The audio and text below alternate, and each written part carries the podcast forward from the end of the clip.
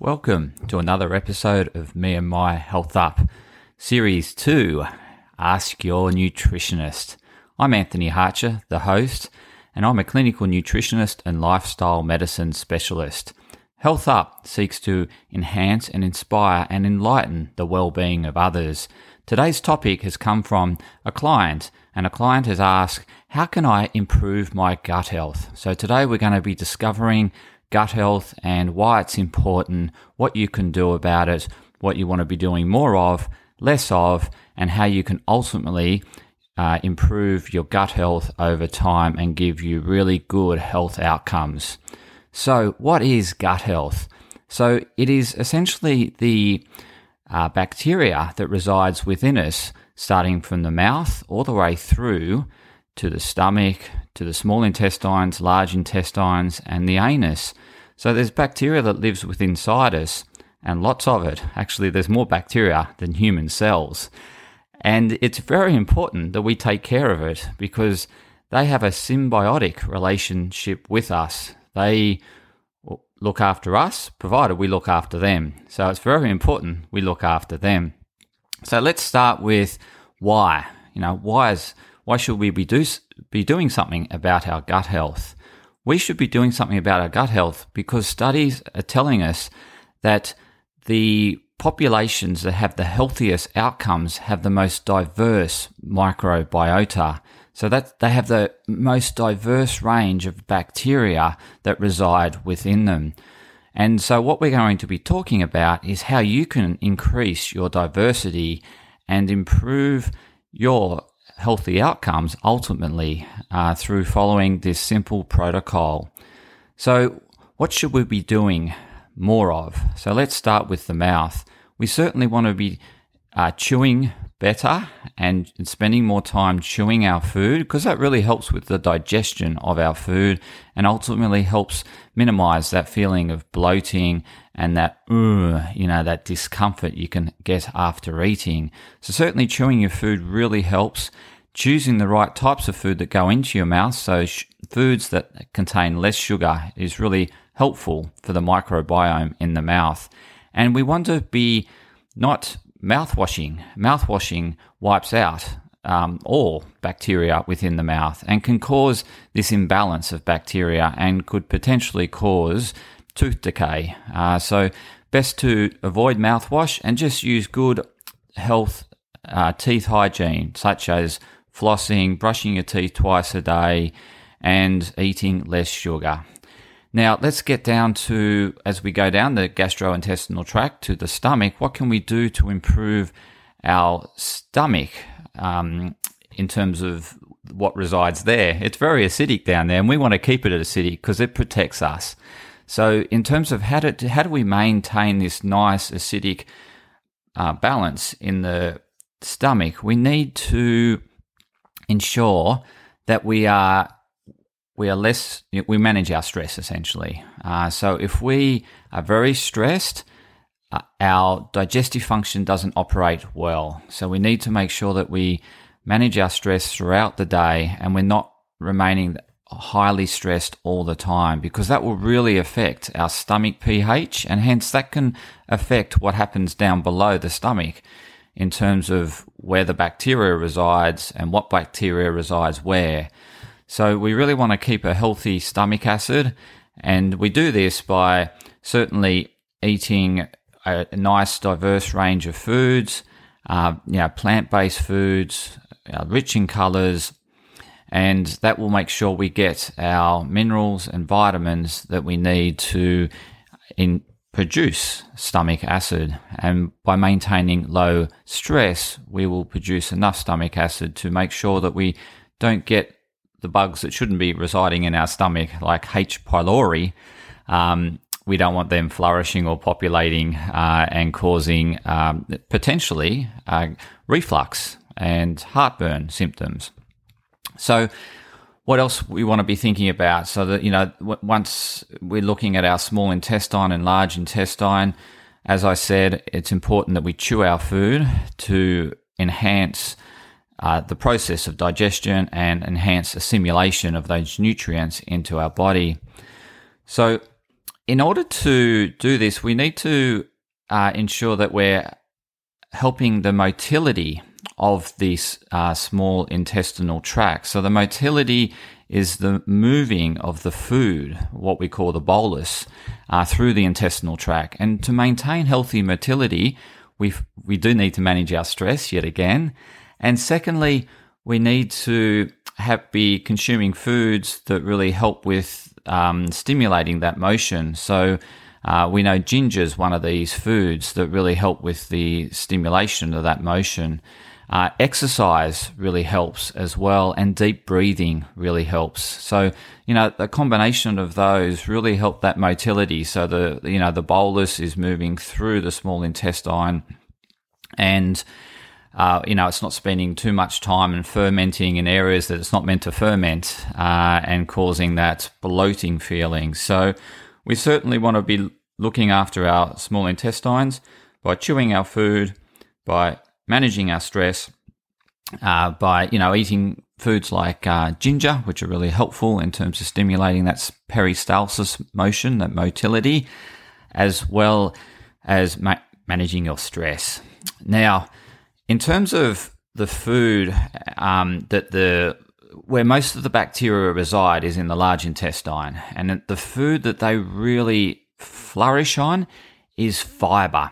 And so this is why we want to be not too concerned about low carbohydrate diet because carbohydrates is the foods that contain the fiber. Um, and we need them for good gut health, good gut function, and ultimately good health outcomes. So we want to be eating fibrous foods, and that's whole foods. And as I said before, we want to have a rich diversity of this bacteria, to get that rich diversity, we need to be eating diversity of foods. And so that's not monotyping and just eating one type of vegetable and one type of fruit or, you know, a, you know, a couple of vegetables and a couple of fruits. It's by, you really want to be chasing lots of variety. Challenge yourself when you go to the supermarket. Get a fruit that you normally don't buy. Get some vegetables that you normally don't buy. And enjoy it. Find ways to utilize that different fruit, different vegetables in your cuisines. Look them up, Google them. And to help you, uh, you know, find this diversity, chase color. So really look for color. So, you know, your lunch salads, your uh, vegetables at night, you want to have a diverse range of color, the color of the rainbow. Uh, so this diversity of color will give you these phytochemicals, polyphenols that really support positive gut function in terms of we're really nourishing, looking after our gut bacteria so that they can look after us. They produce vitamins for us. Uh, they they provide um, food for the enterocytes, which is the lining of the gastrointestinal tract, and we want to keep that with good integrity to keep out the enemies, um, the the bacteria that we don't want in our you know system. So we really need to look after our bacteria because they look after us. So go for those lots of color, colors of the rainbow, uh, different types of fibers, so different grains, different nuts, different seeds, different legumes. So really mixing it up in terms of the legumes, the beans you have you know, cannellini beans, red kidney beans. Uh, the, you know, there's green beans, there's soybeans. You know, there's so many lentils. There's lots of beans out there. We want to have lots of diversity in seeds. So chia seeds, pumpkin seeds, um, linseed, flaxseed. We want to be having lots of diversity in these seeds, lots of diversity in nuts, macadamians, uh, you know, there's almonds, there's pistachios, there's cashews, walnuts, there's so many nuts. So really, you know, with the grain, seeds and nuts, again, chasing diversity, mixing it up, not, you know, having the same thing every time. Really, really mixing it up because that will really help make sure that you have a healthy ecosystem of bacteria, good balance, good diverse range, and it will ultimately result in really healthy digestion, healthy outcomes, and ultimately longevity. So it's really quite simple. The things uh, in terms of what you want to do less of is you you, you don't want to be having tap water. Tap water contains chlorine. Chlorine kills bacteria. You know, you have filtered water. Drink filtered water. You want to manage your stress, as I mentioned before. You want to ensure you have good sleep. You want to make sure that you exercise. Exercise is critical. It really enhances the bugs. The bugs love you exercising.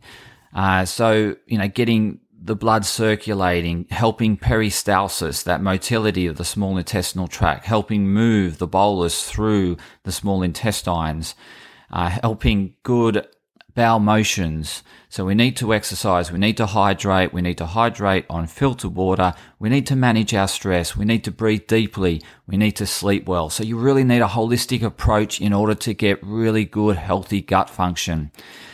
Uh, antibiotics, yes, they will kill off, you know, excessive amounts of um, bugs that we certainly don't want in our uh, small intestines um, or large intestines. Uh, however, they'll also kill off all the good things that we do want. So, making sure that you return to good gut health after your dose of antibiotics is important. So, that's lots of prebiotic food, and that's everything I mentioned around grains, seeds, nuts, and lots of fruit and vegetables.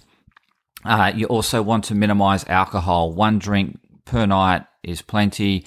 Uh, going beyond that, you really affect your uh, bacteria and it's not going to help it. They don't like it. Um, so, uh, if you got any further questions, please leave them in the um, chat function. Reach out to me, connect with me. I would love to answer them on Ask Your Nutritionist Series 2. I hope you're enjoying it.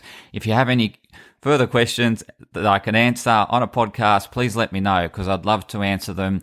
Um, take care and all the best. Look after those bacteria because they will love you if you love them. Take care. Bye bye. Podcast disclaimer. This podcast and any information, advice, opinions, or statements within it do not constitute medical, healthcare, or professional advice and are provided for general information purposes only. All care is taken in the preparation of the information in this podcast. Connected Wellness Proprietary Limited, operating under the brand Me and My Health Up, does not make any representations or give any warranties about its accuracy, reliability, completeness, or suitability for any particular purpose. This podcast and any information, advice, opinions, or statements within it are not to be used as a substitute for professional, medical, psychological, psychiatric, or any other mental health care or health care in general. Me and My Health Up recommends you seek the advice of a doctor or qualified health provider with any questions you may have regarding a medical condition. Inform your doctor of any changes that you may to your lifestyle and discuss these with your doctor. Do not disregard medical advice or delay visiting a medical professional because of something you hear in this podcast. This podcast has been carefully prepared on the basis of current information. Changes in circumstances after publication may affect the accuracy of this information.